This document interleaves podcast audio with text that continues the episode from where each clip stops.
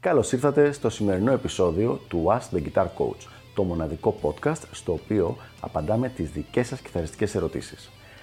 Αν ενδιαφέρεστε να εξελίξετε το παίξιμό σας στο maximum βαθμό, στείλτε μου ένα email στο email ioannis.ioannis.org για να σας ενημερώσω για τα πακέτα εκμάθησης κιθάρας του Elite Guitar Coaching. Πάμε λοιπόν να δούμε τη σημερινή μας ερώτηση. Ποιες είναι οι τρέχουσες προκλήσεις σου στην κιθάρα και τη μουσική γενικότερα. Να μια ωραία ερώτηση λοιπόν που δεν έχουμε ξανακοιτάξει ποτέ στο παρελθόν. Βέβαια είναι λίγο, έχει λίγο εμένα στο κέντρο της προσοχής, αλλά θεωρώ ότι είναι ενδιαφέρουσα και μπορεί να δει κάποιος κάτι και να μάθει κάποια πράγματα. Ποιες είναι λοιπόν οι, τα τωρινά θέματα τα οποία αντιμετωπίζω, οι τρέχουσες προκλήσεις στο θέμα της κιθάρας και της μουσικής γενικότερα; Θα το πάρουμε πρώτα απ' όλα τι προβλήματα βρίσκω αυτή τη στιγμή που θα ήθελα να είμαι κάπως καλύτερος και για κάποιο λόγο δυσκολεύομαι. Πάμε να δούμε. Το πρώτο θεματάκι λοιπόν, όσο αστείο και αν φανεί ειδικά στη συντριπτική πλειοψηφία των νεαρών κιθαριστών που ακολουθούν αυτό το κανάλι, είναι το να παίζω όρθιος. Είναι κάτι το οποίο δεν έχω κάνει εδώ και αρκετά χρόνια, με αποτέλεσμα όλη μου η τεχνική και ο τρόπος ε, παίξήματο να έχει γυαλιστεί πια στο να είμαι καθιστός όταν παίζω, δηλαδή εδώ ακριβώς όπως είμαι τώρα, να παίζω πάνω στο δεξί πόδι την κιθάρα, παίζω με αυτόν τον τρόπο, δηλαδή έτσι έχω μάθει να κουρδίζω, να είναι κουρδισμένα τα bends μου, να είναι καλό το muting μου, να έχω τη θέση της πένας. Οπότε όταν σηκωθώ να παίξω όρθιος, βλέπω ένα, μια ξεκάθαρη πτώση επίπεδου ε, στο παίξιμο. Δηλαδή ξαφνικά είναι σαν να χάνω ένα 20-30% κατευθείαν, χωρίς τίποτα άλλο. Μόνο και μόνο επειδή σηκώθηκα. Τώρα, ξέρω ότι η λύση σε αυτό είναι το να αρχίσει να κάνεις πρόοδε και να παίζεις όρθιος και να το μελετάς, αλλά επειδή δεν έχω σκοπό να κάνω κάποιο live ε, κάποια στιγμή κοντά, είναι κάτι το οποίο όλο μονίμως υπάρχει κάτι άλλο που πρέπει να διορθωθεί, που είναι πιο άμεσο και που πρέπει να γίνει παρά αυτό. Ένα δεύτερο πράγμα το οποίο με δυσκολεύει πια, όλο και περισσότερο, είναι το να παίξω με μια άσχετη τυχαία κιθάρα με ένα τυχαίο ήχο. Αυτό τώρα δεν είναι κάτι πολύ περίεργο, δηλαδή όσο κάποιος ε, μεγαλώνει ίσως και εξελίσσεται ας πούμε εντός εισαγωγικών, αποκτάει μια πιο ξεκάθαρη άποψη για το τι θέλει και τι δεν θέλει και τι του ταιριάζει και τι δεν του ταιριάζει.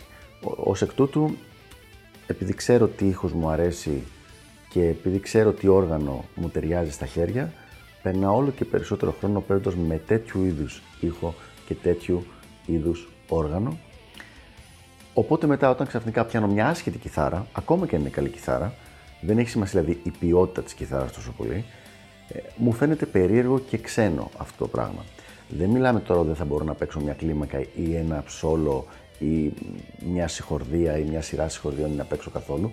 Απλά δεν είναι στο επίπεδο του παίξήματος που θα είναι με τα ένα-δύο βασικά όργανα που χρησιμοποιώ την περισσότερο χρόνο, καθώς επίσης και με τον ήχο το δικό μου. Αυτό λοιπόν σημαίνει ότι όταν ε, παίζω σε κάποιο jam session ή σε κάτι τέτοιο, ποτέ δεν είμαι χαρούμενος ούτε με τον ήχο μου, ούτε με το παίξιμο. Το οποίο εντάξει είναι ένας κίνδυνος που υπάρχει σε όλους τους μουσικούς, αλλά για κάποιο λόγο νομίζω ότι με επηρεάζει λίγο παραπάνω εμένα, με επηρεάζει όχι συναισθηματικά, πρακτικά. Δηλαδή, αν δεν έχω την κιθάρα μου που είναι ας πούμε ο λαιμός με ανθρακονήματα, αισθάνομαι ότι αλλάζει αρκετά το παίξιμό μου. Η αλήθεια είναι ότι ένας εξωτερικός παρατηρητής μπορεί να μην το καταλάβει. Απλά, σίγουρα αυτό που συμβαίνει είναι τα πράγματα που παίζουμε με ένα πιο, με ένα όργανο, που παίζω μάλλον, με ένα όργανο το οποίο δεν είναι ε, δεν είμαι αρκετά γυαλισμένος πάνω του στο παίξιμό μου, θα είναι πολύ λιγότερο θα έχουν πολύ λιγότερο χαρακτήρα έτσι περιπετειώδη. Θα είναι πολύ πιο στάνταρ. Και πάμε τώρα στο τρίτο, το οποίο έχει και την πιο πολύ πλάκα από όλα. Δυσκολεύομαι κάτι, είναι κάτι που το ξέρουν όλοι οι μαθητές μου, δυσκολεύομαι πάρα πολύ να παίζω και να μιλάω συγχρόνως. Δηλαδή, είναι εφικτό να προσπαθώ να μιλήσω συγχρόνως και να παίξω κάτι και να χάσω τη μινόρε πεατονική, ας πούμε, δηλαδή την πιο απλή κλίμακα που υπάρχει το οποίο είναι πάρα πολύ διασκεδαστικό για κάποιον ο οποίος είναι καθηγητής και η δουλειά του είναι αυτή ακριβώς και δεν μπορώ να το κάνω αυτό το πράγμα, με δυσκολεύει πάρα πάρα πολύ.